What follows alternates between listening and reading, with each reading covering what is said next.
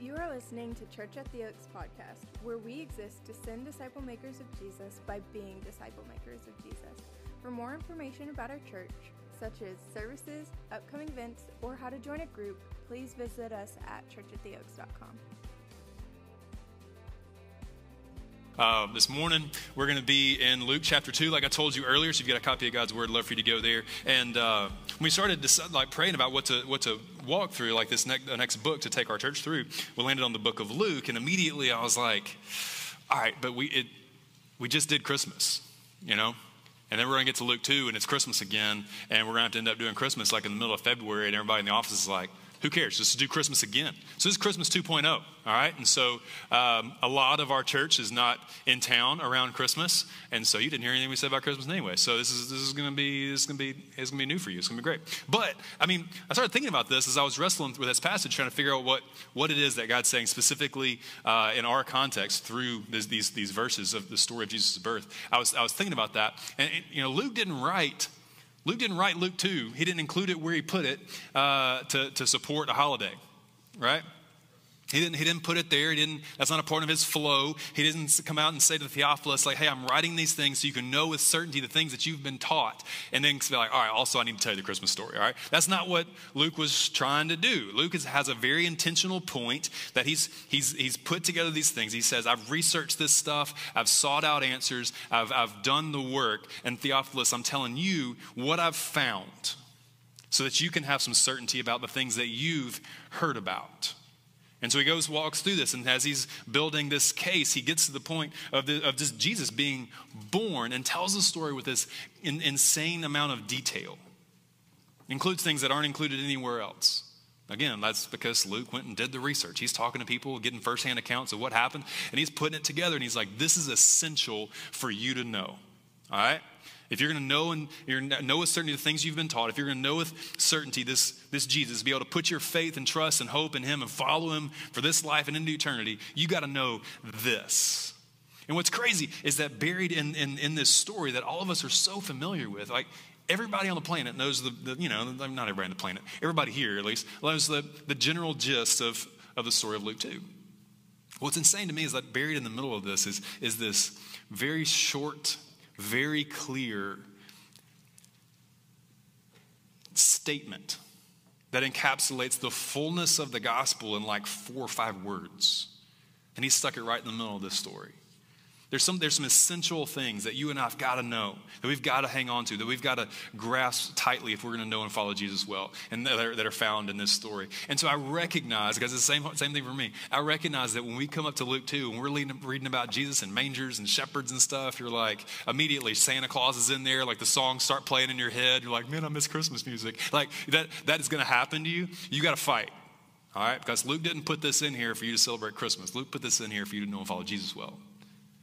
All right, and so we're going to take this apart with hopefully new and fresh eyes. So put as much effort as you can into looking at this like you like you would be Theophilus, the guy this book was written to, and he's saying this. I'm I'm I'm doing this. I've done this research. This is what you need to know. And like just one chapter in, we get to this story. Why? What in here is so essential for you and me to know? All right. So in particular, there's this one phrase, this one these one words. We're going to get to it in a minute, but um, this is how Luke begins the story. Luke chapter 2, beginning in verse 1, says this It says, In those days, a decree went out from Caesar Augustus that all the world should be registered. This is the first registration when Quirinius was governor of Syria, and everybody went to be registered, each to his own town. And so Joseph, he also went up from Galilee, from the town of Nazareth to Judea, to the city of David, which is called Bethlehem, because he was of the house and lineage of David. And he went to be registered with Mary, his betrothed, who was with child. Now, while they were there, the time came for her to give birth. Uh oh. And she gave birth to her firstborn son. And it says she wrapped him in swaddling cloths and laid him in a manger because there was no place for them in the inn.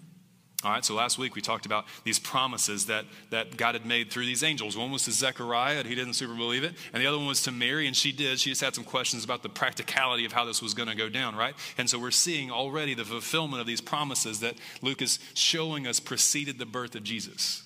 There's evidence there. He's saying, like, this was promised, like I talked to him, like this was this was the way that God said it was going to happen, and then it's happening exactly the way that he said it was going to in the fulfillment of prophecy and the fulfillment of this promise to Mary. There is so much happening just in those few verses, but that's not where I want our focus to be this morning. That's just the beginning of the night. God had come in the most humble of ways. It's this beautiful picture of the humility and the majesty of, of Jesus and the way that he's going to live his life is exemplified in, these, in the way he was born. But that's not where I want us to focus. The night was just getting started. And so if this was playing out like a movie or something, right, there would be this, this birth scene, but then the camera would zoom out and pan over to just right outside the city where these, these shepherds are, are, are gathered. And so in verse 8 it says this it says, In the same region, there were some shepherds out in the field, and they were doing what they do, keeping watch over their flock by night. So night's come, everything had kind of settled down, the sun has gone down. The shepherds have all like brought their sheep in together, and they've kind of got them all together. The sheep are settling in for the night. They, like that one crazy one's not running off right now. It's like we're settled in. The shepherds finally get to sit down, finally get to rest a minute. Maybe try to get a little bit of a fire going. It's that calm time in the evening, right? Which doesn't happen at my house anymore because I have kids, right? But like that calm time, right? Right before there's nothing to do, there's nothing to worry about right now. It's just peaceful until it until it wasn't. out of never, out of, out of nowhere, like everything goes absolutely crazy. Verse nine says, "And an angel of the Lord appeared to them." Out of just nowhere, an angel of the Lord appeared to them, and the glory of the Lord shines around them. And it says that they're filled with great fear. Of course, they're filled with great fear, right? I mean, I'd be terrified. I'm sitting out there camping, got my sheep, having a good time, talking to my, my friend, you know, Bill or whatever, the shepherd, and we're just we're just kind of relaxing there together. And all of a sudden, like there's an angel, and the glory of the Lord, which probably pretty bright, right? In the middle of a middle of the dead of night, right? Just shines all around us. It's not coming from anywhere in particular, it's just everywhere. There's this this light. And then there's this figure, there's this person just standing there in the middle of it. And of course they're terrified. The sheep are probably freaking out. Everything's going nuts, right? And then this figure speaks. Which I don't know if that's better or worse, right? Verse 10 says, The angel said, like spoke to them, Fear not, good luck. For behold, I bring you good news of great joy. That'll be for all the people. For unto you is born this day in the city of David a Savior who is Christ the Lord. And this will be a sign for you. You'll find a baby wrapped in swaddling cloths and lying in a manger. I love what the angel says. It's very specific, like very well thought out. He's not just winging it right now. He says, Listen, I'm bringing you good news. Because at this point, if you're one of those shepherds, that's debatable, right? You, the world might be ending. You don't know. Uh, you don't have any idea how this could possibly be happening, right? There's this, there's got to be filled with fear. And so he says, Hey, is, I'm, I, I'm not here to crush you. It's, it's okay. I bring you good news. And what he's going to talk about is that, is that the Savior's come, right? And so what that means is like from the very beginning, the very first words uttered about Jesus in this in this world, like like was that he was coming as good news. Say, I'm bringing you good news, and it, it tells him about a person. I'm bringing you good news, but I'm going to tell you about a person. The person exemplifies the good news. The good news and the person are not separate. There's a person who represents, who is like tangibly good news, and he says this for of great joy. Good news of great joy that's going to be for all the people. This one who has been born over in the city of Bethlehem is the embodiment of good news of great joy that's going to be for all people. I say, I'm not just giving you a message, I'm telling you about a person. When we come into church every week in here, you, if you're in a tribe, you're in a huddle, when you open up your, your copy of God's Word, you're not reading a story, you're not reading a, a message or an idea. You're not reading like some things, some good thoughts, and there's some, some nice self help things in there, some good guiding principles for life, and it's, it's, it's a great story, it's a great news. No, you're reading about a person. You can't separate the person from the message. The message is embodied in the person, he is the message. So as I'm bringing you good news of great joy, it's going to be for all the people. And it's basically it's like his name is Jesus. It's him, right? It's embodied in this person of Jesus. When you interact with Christianity, if you approach it like you're like you're working against and working with and trying to evaluate an idea, you can pick apart an idea. You can take pieces of an idea that you like, and you can drop some pieces of an idea that you don't like. You can take parts of the message and remove them from the rest of it, and you can kind of build your own idea. Like, okay, I like your idea, but I like my version of it better. And I, you can you can iterate on a concept, right? But if it's a person, you can't iterate on a person. You know what I'm saying? You can't be like, okay, well, I, I, I, like this part of him, but I'm going to reject that part of him. I like this of what he said, but I don't like that part. Uh, you can't do that. It's just because the message is embodied in the person of Jesus, everything just hangs upon him. what he did, what he says, what the word says about him. Like it's just all about the person. You can't, you can't mess with and massage Jesus. It's him. So he says, I bring you good news of great joy. It's going to be for all the people. It's, it's talking about him. He said, Unto you is born this day in the city of David a Savior. It doesn't just say a Savior, though. This is this phrase I'm talking about that is just staggering in its complexity, staggering in its weight. The angel says, And unto you is born this day in the city of David. Let's look at what he says. It says, A Savior who is Christ the Lord. So if you've got a copy of, of the Bible this morning, or uh, even if you have a, an app or whatever, like you need to highlight, underline, or circle or something that, that, piece where it says, A Savior who is Christ the Lord. And here's why. This is the only time in Scripture that, that it's lined out, it's spelled out this clearly. We're just so plain, so obvious. All three like titles of Jesus are tied together in this one little phrase. And it's like all of it the Savior, the Christ, that means the promised Messiah. That's what Christ is, the, the, the promised one. From of old, like from Genesis 3, like the promised one, the Savior, the Christ, and the Lord. All those things wrapped up in this one sentence. And it wasn't spoken to the theologians, it wasn't spoken to the disciples, it wasn't spoken to anybody else, it wasn't spoken to the king, it was spoken to some shepherds out in the field. The angel made it perfectly and plainly clear the, the entirety of who this, who this kid was to some shepherds. It's the full truth that all of us are trying to figure out, the whole world tries to figure out, that the disciples had to figure out. Like all the full truth of it is just laid out to the lowliest of people these shepherds out in the field. People like, shepherds weren't, like, shepherds couldn't give testimony in court because everybody just assumed they were a bunch of liars. Like shepherds couldn't couldn't come into the temple. They couldn't participate in, in religious life. And like they were the lowliest of the lowly people. And it's to those kind of people that the plain message of the identity of Jesus was revealed. If you came in this morning and you're like, look, I don't, I'm feeling a little bit low. I don't think I got a lot going on. I'm not sure this guy would even be interested in me, even if he was real. I don't like coming in here with all these people. All these people kind of look like they've got their life together. My life's not together. I don't, I don't, I don't even like being around this many people who seemingly got it going on. I don't, I don't like that. I talk to people a lot like that. that that's one of their hangups with church. It's, it feels like it shines a light on your insecurities and your weaknesses. I get that. Mm, the truth is, everybody else around you feels the exact same way. But regardless, like these are the people, these are the people that the message is delivered to the lowliest of the lowly in society. And if it's worth being delivered to them, it's worth being delivered to you. So I don't know what you think about yourself, what you think other people around you think of you, but you're not outside the bounds of this message. So all three of these phrases are stacked up right here the, the, the Savior, the Christ, the Lord. So when he says that, that Jesus is the Savior, it's important for you to understand. Like he says, these are the three things, like these are the three titles that, that this child is going to have that's important for us to kind of at least have a, a, a, pretty good grasp of what those are. The interesting thing about it is you walk through all three of them, it, one of them is going to hit you harder than the rest.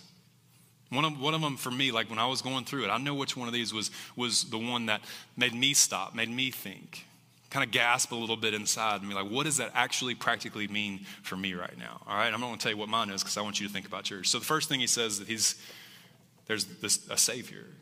And Jesus is, is the Savior. So the idea there is that you need a Savior, which is a concept that all of us have to get to a point that we accept and understand, right? And that what that means is that I'm, I'm broken. Like Madeline talked about, like I have, I have, a broken heart. Like there's some things in me that are broken, that are sinful, that break the heart of God and consistently break the heart of God. And that, that, that, that sin in my life is something that I can't overcome. I can't take away the, the terrible things that I've done, the sin in my life, by doing a bunch of good things. They still stand. There's something that has to happen. I need somebody to come in and take care of the stuff that I've done to break the heart of God that separated me from Him. Because He's holy and perfect, and I'm far from holy and perfect, right? And so if I'm going to have a relationship with Him, and He's got to be, He's holy, I can't, I, I, need, I need some way, something to happen external to me to fix what I've done. I need to be rescued. That's the idea of Romans 3.23. It says that all of us have sinned and we all fall short of the glory of God. The gospel is offensive. The, the story of Jesus, like the, the point of Christianity, is offensive to every single one of us without limit. It's just all of us collectively, individually, have fallen short of the glory of God because we're all sinful people. That's your state. That's my state. I like to think that I'm a pretty decent person. Compared to a holy and perfect God, I'm not a decent person, neither are you. All right, that's what it means. All of us have sinned, all of us have fallen short of God. 623, Romans 623, those it keeps going. It says that there's punishment for that. There's, there's consequence for that. It says the wages of sin is death. There's a free gift of God. It's eternal life in Christ Jesus our Lord. What that's saying is that, that that sin in my life, that sin in your life, that there's a consequence for that. There's a way, like there's a punishment that has to be paid somehow, some way by somebody for this, this brokenness in us, this sinfulness in us. And so apart from the Lord, apart from Christ, like that, that weight is going to be mine. That punishment's going to be mine. It's going to be my price to pay. And it says, but there's this free gift. There's this free gift of eternal life, a relationship with God, a, a, reconciliation, a redemption that can happen there in Christ Jesus the Lord. When it says that Jesus is the Savior, what that, what that it, it says something about you and it says something about Him. What it says about you is that you need a Savior because you are sinful and broken. I don't know if you agree with me on that or not. I, I know it to be completely and wholly true myself. So maybe you, maybe you think you've got it going on. I, I know I don't. That's what it says about me. It says that I need a Savior, that I'm the guy out there at sea with no hope of rescue. I need something external to come and get me, forgive me, like take me up, right? And so that's what it says, is that there's this free gift of eternal life in Christ Jesus. So, as, as broken and simple people, we need forgiveness. We need rescue. We need redemption. It has to come from somewhere else. The only place it possibly could was from the one who is holy, so he sent his son to do what I couldn't do for myself.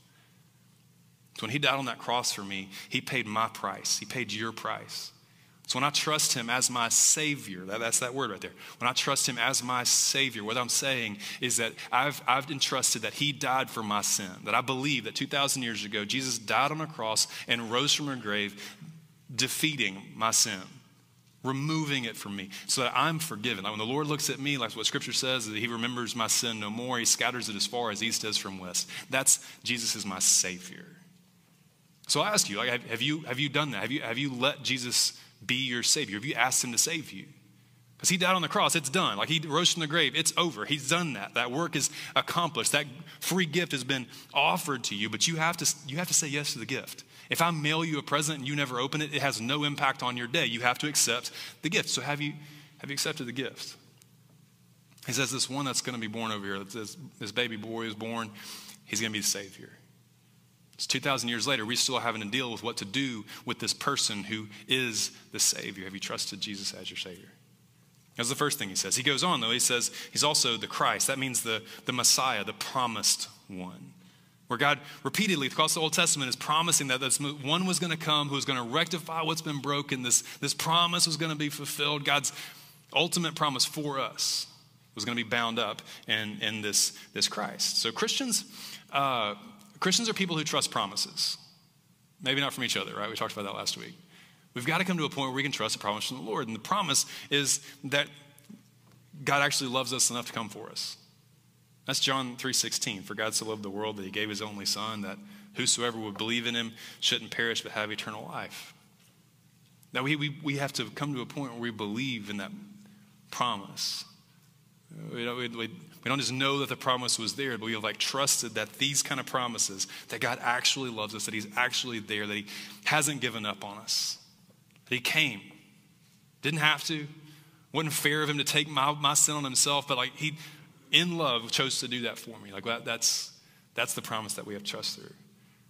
It's kind of fitting we are going through this on Valentine's Day, right? This is like that. You can talk about love in terms of infatuation, um, but this is like true and lasting love isn't an infatuation. It's not marked by flowers from 1 800 Flowers and funny memes of people in the office saying they love each other. Like that's, that's, not, that's not like true and lasting and abiding love. True and lasting love is self sacrificing, it's intentional. And so when, this, when, when the word talks about how God has promised that he loves us so much that he would send his son for us, we come to a point where we have to trust that promise. So when we say that he's our Savior, we're saying he's taken away our sin. When we say that he's our Christ, that he's, he's the Christ, we're saying that we're trusting in the promise. And then when it says that he's the Lord, that means a lot. He says that he's not just our Savior, he's not just the one that takes away our sin, but he's also now our Lord. That means that he's God in flesh, like King of Kings and like Lord of Lords. He is above all, even for me and you. So when we say that, that he's our Lord, it means that he's not just the Savior, he's not just the Messiah, he's also the Lord. He's the one that we follow. That's what, that's what it means when we say that he's, he's our Lord. Like, so when, I remember when uh, my little boy Ezra um, was getting to the point where he wanted to trust Christ and, and be, be saved, right? And he, we, we talked through the whole sin thing and the cross thing, and we talked about that forever. And he's been reading his little Bible and working through all this stuff. And he's like, No, I believe he did that. I believe that he died on the cross for me. I want to be a Christian. I'm like, Listen, dude, like, can't be a Christian yet until you like decide that he's also going to be your Lord. And he was pretty young. I'm like, I don't know if you're old enough to decide that you're going to follow Jesus as your Lord for the rest of your life. This dictates everything, every other decision. Like everything else that you choose to do with your life hangs on whether Jesus is your Lord or you are your Lord. And I want to know that you can make that choice. Like you can decide, this is who I'm going to be, this is who I'm going to follow. I'm not going to follow myself, I'm going to follow him. And there came a point when, when Ezra was sitting in his bed one night and we were talking about this, and I was like, yeah, man, when you come to the point when you decide that you're going to follow Jesus with your life, like this is how, what that would mean. Like that would mean there's some things that you don't do and some things you do because of you're following him instead. And he's like, yeah, I already did that. It's like real cocky, like real like arrogant about it. Like, yeah, I already did that. Like, be quiet, old man. You know, like, that kind of feel. And I didn't take that great. Uh, and I was like, no, dude, we've talked about this. Like, we, you know, the whole thing, said the whole thing again. He's like, no. You told me that if I believe that Jesus died on the cross for me and that I decide that I'm going to follow him with my life, that makes me a Christian, and I've done that. And I was like, okay. Um, you know, like that's, that's different. Have you trusted Christ as your Savior and your Lord? Or have you just said, hey, Jesus, I want you to take away my sin? I'm cool with you down on the cross for me. I'm, I'm, I'm, okay with you taking away and redeeming me and, and forgiving me. But as far as this lordship bit, I don't know. I kind of like being Lord of my life.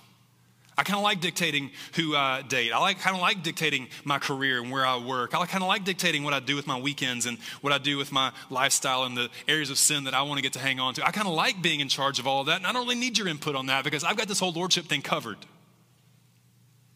I talk to a lot of people who, when they say, I've trusted Christ as my Savior, uh, I'm a Christian, that's what they mean. We start pressing into these lordship issues, there's not a lot of lordship in Jesus. We're not dealing with an idea. We're not dealing with just some kind of message and some concepts where you can take some pieces of it and, and let go of some others. And I'm like, okay, I like, the, I like the salvation bit and the forgiveness part, but this lordship thing, I don't really like that part. You're dealing with a person. And if he's if, if he's able to forgive you for your sin, if that means that he's the Son of God, that he is holy and perfect and actually lived a life of, perfection in your place, actually died on a cross, actually rose from the grave again, and you're telling me like he's not worth following with your life, that doesn't make any sense. Like if, he, if he's capable of taking away your sin, then that means that it's God in flesh. Like spoke the universe into, like John 1, he upholds the universe by the word of his power. In him and by him, all things were created that have been created. That hint, that all things were created in and through the person of Jesus. And he's not Lord, he's, he's, not, he's not big enough to be Lord of your life. He's not big enough to dictate what goes on. And he's not big, big enough for you to follow. You're going to follow, you're going to follow yourself. You're a better Lord than he is. That, that's hard. Like, that's where I find myself a lot of times, where I'm sitting here evaluating how I think and how I act, not what I say. Man, I, can say all the right stuff, right? You, you, can, if you're Christians in the room, you know, you, you get the, the right answer, right? As far as evaluating what I'm thinking and what I'm saying, when I, when yes, I'm, I'm confident and I'm sure about the Savior piece. Then I look at the way I'm living my life, and sometimes that lordship piece isn't really clear. I look at a certain area of my life that seems to be falling apart, and I start evaluating is Jesus actually Lord of that, that section right now, or am I trying to hold the weight? Am I trying to bear up under it? Am I trying to be in charge and direct and guide things? And a lot of times I'm in charge. So he showed, the angel shows up to these shepherds and he says, Listen, I've got good news of great joy that's going to be for all the people. There's this one who was just born over there. He's going to be the Savior, he's going to take away your sin. It's going to be incredible. He's, he's, he's the Christ, he's the Messiah, the one that was promised from long ago. He's going to behold every promise of the Lord. It's going to be found in him. It's going to be incredible. And he's going, to, he's going to be the Lord of your life, so no longer are you and your finite, tiny bit of wisdom going to be the one directing the course of your life and guiding, and you can, you can find hope and assurance and direction in him. Jesus being Lord of your life is good news of great joy. The scary bit is when he's not, when I'm left in charge. It's good news that I have a Savior. It's good news that I've got a Christ. It's good news that I've got a Lord that's outside of me.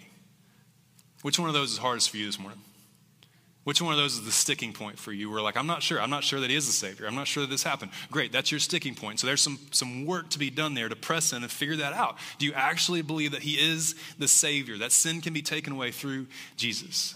Do you believe that, do you believe that he's, the, he's the fulfillment of all this promise of God, that, that God actually loves us? Do you believe that there's a God there? That's found in that Christ piece. Maybe you don't. Maybe there's some work that you've got to do in that section. But for a lot of the Christians in the room, a lot of your work is going to be found in this lordship piece. Where, where are you Lord of your life instead of Him? That's something you got to work on on your own. I can't help you with that. The angels keep going. I said, listen, all that, all of that, the Savior, Christ, and King and like all of that was just born in a manger over in Bethlehem. Uh, pretty, pretty great. That's kind of it. Verse 12 says, This will be a sign for you. You'll find a baby wrapped in swaddling cloths and lying in a manger. Just for free, what does it say to you that the angel um, had to give these shepherds proof? He says, This will be a sign. He's like, You may not believe me, but there's a sign. I'm going to give it to you, all right? What does it mean to you that the angel pointed them to proof? Is that significant for you? That the angel's not like, Hey, you should just believe this because I said so. I am an angel, and the glory of the Lord is shining around us right now, but that's not enough. Like, there's, there's proof in the person of Jesus. This entire series, I want you to see that Luke and the other biblical writers, they aren't trying to sell you a story. These are real people. Luke was a real person, just as intelligent as you, who just had access to the people that he's writing about and got to put together this account so that you and I could have certainty about the things that we've heard. The problem is, is that very few of us just actually read deeply what they wrote. I, I remember the first time I, I read through one of the Gospels on my own. It was embarrassingly late in life as a Christian. I, I, I could tell you a lot of stories about Jesus, but I hadn't sat there and read deeply what he said and what he did on my own. We're not, these, these writers aren't trying to show, sell you a, a tale, they're trying to tell you about a person. All right, so he says, all this, you're going to find this baby wrapped in swaddling cloths, lying in a manger. And he says, all of this is all of this evidence, all of this magnificence that I'm telling you about is wrapped up in some cloths over in a horse trough, which we're going to baptize people in a horse trough, which I think is fitting for the day, right? Like there's, that's, it's not a tale. He has been born and he's wrapped up over there, and you can go like see him. You're not dealing with what you think about an idea. You're not dealing with what you think about a religious system or something. You have to come to a point where you have to decide what you're going to do with Jesus. Not somebody's ideas about him. What are you going to do with the person of Jesus? All that is to be written, the entirety of the weight of our salvation, the whole gospel is centered on the person and work of Jesus. It's not centered on someone's story. It's not centered on empty words. It's not centered on some unfounded confidence that we just kind of come up with. It's got to, it all hangs upon him. You have to decide. You have to come to a point where you figure out what you're going to do with Jesus. The angels, um, they can't really contain themselves anymore. The news is just too good. And so they break out in this full out angel party up in the sky, which sounds like worship is supposed to be like a little bit, right? And so, verse 13, it says, Suddenly there was with the angel this multitude of the heavenly hosts, praising God and saying, Glory to God in the highest, and on earth peace among those with whom he's pleased. Angels are high fiving each other up in the sky. The, sky stand, the shepherds are just standing there dumbstruck, like, I don't know what is happening right now. It's just angel party going on, and shepherds just like, I hope they don't kill me. I don't know. I mean, it's just, it's got to be a terrifying moment, right? The shepherds, they get it. The angel party kind of comes to an end. The last one out, he's like, woo, like high five somebody, and then silence again. And they're just standing there. Like, okay, in light of that, what do I do? You ever feel like that? Maybe you've been around church your whole life. Maybe you've been around, maybe your family was uh, believers. Maybe you've been like drugged to church a bunch and like you hear some of this stuff, but you're like, all right, what do I, what do I do with this? I'm, I'm happy that you like told me some stories and like you got a tale or whatever, right? But like, what am I supposed to do with it? That's what just happened to these guys. They're standing there. They've been told some incredible news.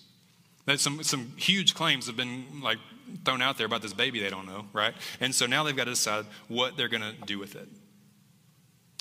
And what they do is a beautiful picture, is a great picture, a great model for what you and I are supposed to do with it as well. So, verse 15 through 20 shows us what to do with the good news. First, they sought out Jesus. Verse 15 says this it says, When the angels went away from them into heaven, the shepherds looked at each other and they're like, All right, let's go over to Bethlehem and see this thing that has happened, which the Lord has made known to us. And they went with haste. They didn't sit around for a minute. They didn't sit around for three months or six months or three years. They didn't sit around and wait. It says they went with haste. And they found Mary and Joseph and the baby lying in a manger. They sought out Jesus. They heard the story, they heard the message, they heard the claims, and they, they pressed in, they sought out truth. They wanted to see that sign. They're like, all right, let's see.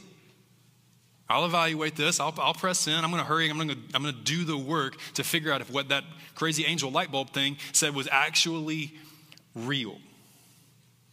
That's your first step.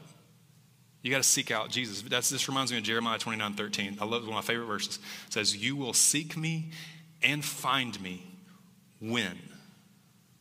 Has the implication of only when you seek me with all your heart. Jeremiah 29 13, you will seek me and find me when you seek me with all your heart. Sometimes I talk to people who aren't believers yet, and we sit down and have a conversation, and they're like, kind of tell them about the deal. I'm like, okay, so I've heard some stuff, I'm just not really sure where I stand. And so one of the first things I'll ask is like, okay, so tell me about how you've been trying to figure this out. Like, what have you been doing? Like, so I can kind of jump in in the flow of it and help. And a lot of times, by the time they get to me and want to talk to somebody about that, there a lot of work has taken place. But every once in a while, I'll get somebody and they're like, you know, I just haven't, I haven't really spent much time on it. I just, I just, I don't know. I've kind of heard some stuff, but I don't know. There's a, there's an apathy there. That's the only dangerous place for you to be. If you're not a Christian right now and you're in the room, you're like, I don't, I don't totally know what's going on. The only dangerous place for you to be is in a place of apathy. That's the place I'm most scared for you. If you're moving towards Jesus and you're doing the work to try to figure that out, yeah, do that work. I want you to come to a point where you know that you know that you know. The only place that I really can't support you, I really can't back you up is when you're like, I don't know. I just kind of don't really care. This is something you've, you've, you've got to care about.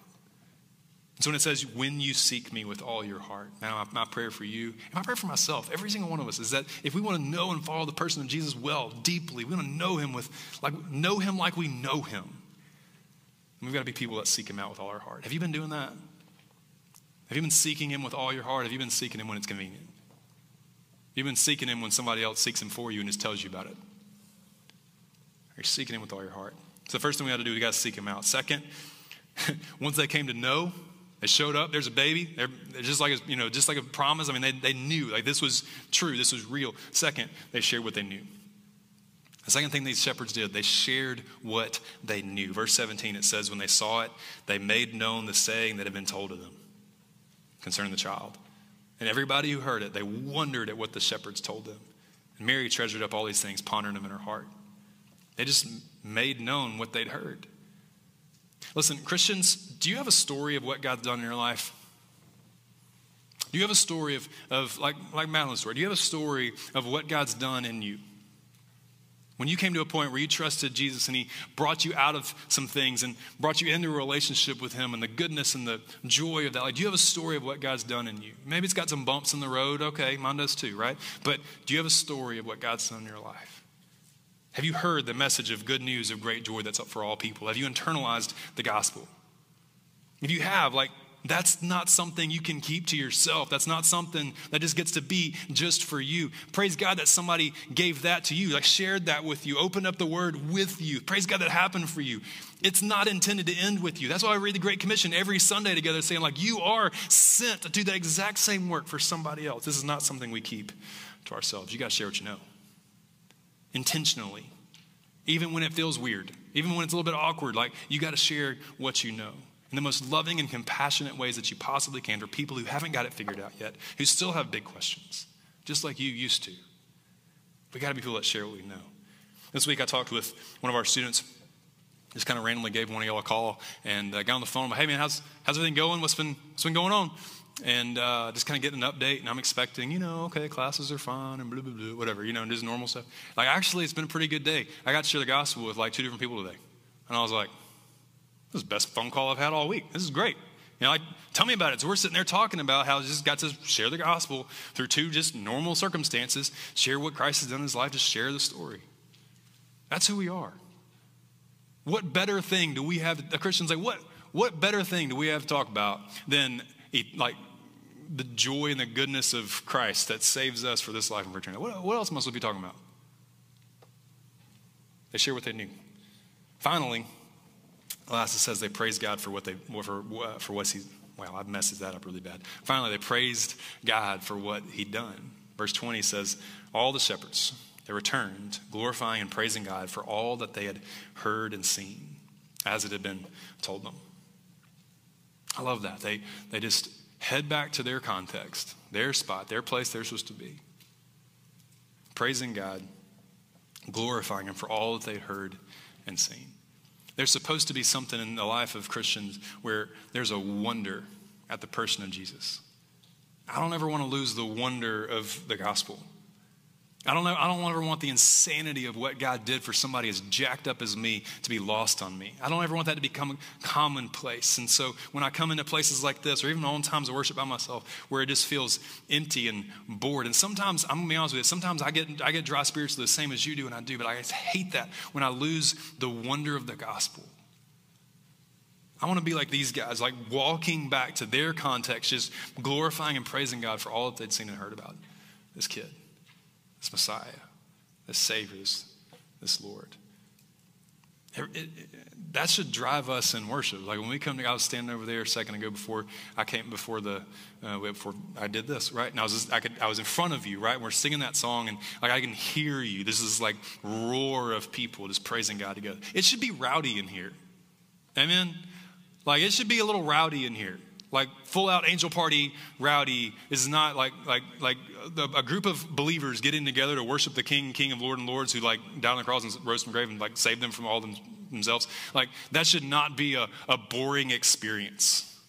That is not a time to, to like just button up and, and just pretend like there is no joy in the good news. This is, this is a celebration of the fact that a bunch of broken, shattered, lost people have been saved by Him. And so we come into places like this, even our own times of worship, they're supposed to be a joy to this. Every aspect of our lives should be impacted. As we just offer ourselves as living sacrifices, which Romans 12 2 says is our spiritual worship. So that's what happened. That's how this goes down. Luke starts out and he says, Listen, I want you to know certainly the things that you've seen and, and, heard, right? And so here's the, here's the primary thing you need to know that this night, these angels showed up and told the lowliest people on the planet, right, that this, this baby was going to be not only the Savior, not only the Savior and the Messiah, but also the Savior and Messiah and Lord. And if we would trust ourselves to that, it would change everything. This is Luke's thesis statement. Everything hangs on those few words. So I'm asking you have you trusted Him as your Savior? Have you let Him take away your sin? Have you trusted Him as, as the Christ, as the Messiah, the one who fulfills all the promises of God? That, that love, that intentionality for the Lord for you. Have you trusted Him as Christ? Have you trusted Him as Lord? Lord over every area of your life, not you, but Him. Our band's going to come. They're going to lead us in a time of response. And as they do that, man, I just want you to get to consider that. Why don't you consider the response of the shepherds? Oh, they, they, they sought out Jesus. They didn't just sit there and say, okay, it's nice, it's cute, thanks for sharing. Like, they, they sought out Jesus. Are you doing that? The only place you don't need to be is in a place of apathy. Like, have you sought out Jesus? And they got up and they went and shared what they heard, and they went back to their context, praising God for everything. Right? So we're going we're to praise God for what He's done right here in, in this moment together. But there's some of you who have things that need to be dealt with before you can do that well, right? And so we got a prayer team over there in the back, and they're they're there to be with you and just pray with you and help you think through some things, and that's why they're there, all right? And so if you've got questions about any of this, honestly, but specifically like, hey, I've, I've, I'm not really sure about this Savior piece, go talk to them about that. If you want to say, hey, listen, like I, I want to follow him as Lord, I, but there's some areas I know there's this one specific area that I haven't trusted him, and things are gone haywire. Can you help? Can you pray for me that I would trust him as Lord in this specific area? They'd love for you to pray with you about that. So every week there's like people that are stacking up over there, just having people get to pray over them and listen to them and talk through things with them. That time's for you. So in second, when I stand you up and let the band lead you, that's your time to make your way back over there with you. Because following Jesus is supposed to be done in community. Just to have some people around you. You're not supposed to do this by yourself. So go get some people around you. Have you trusted him as Savior? Are you following him as the Christ? Or are you following him as Lord? I want to pray for you, and our band's going to lead us. Father, um, I, I never want to lose the wonder of the gospel.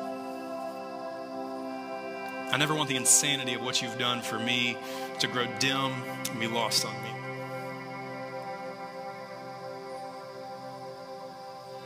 God, I, I, I, recognize for all of us in this place that we, we're, we're at a bunch of different places before you.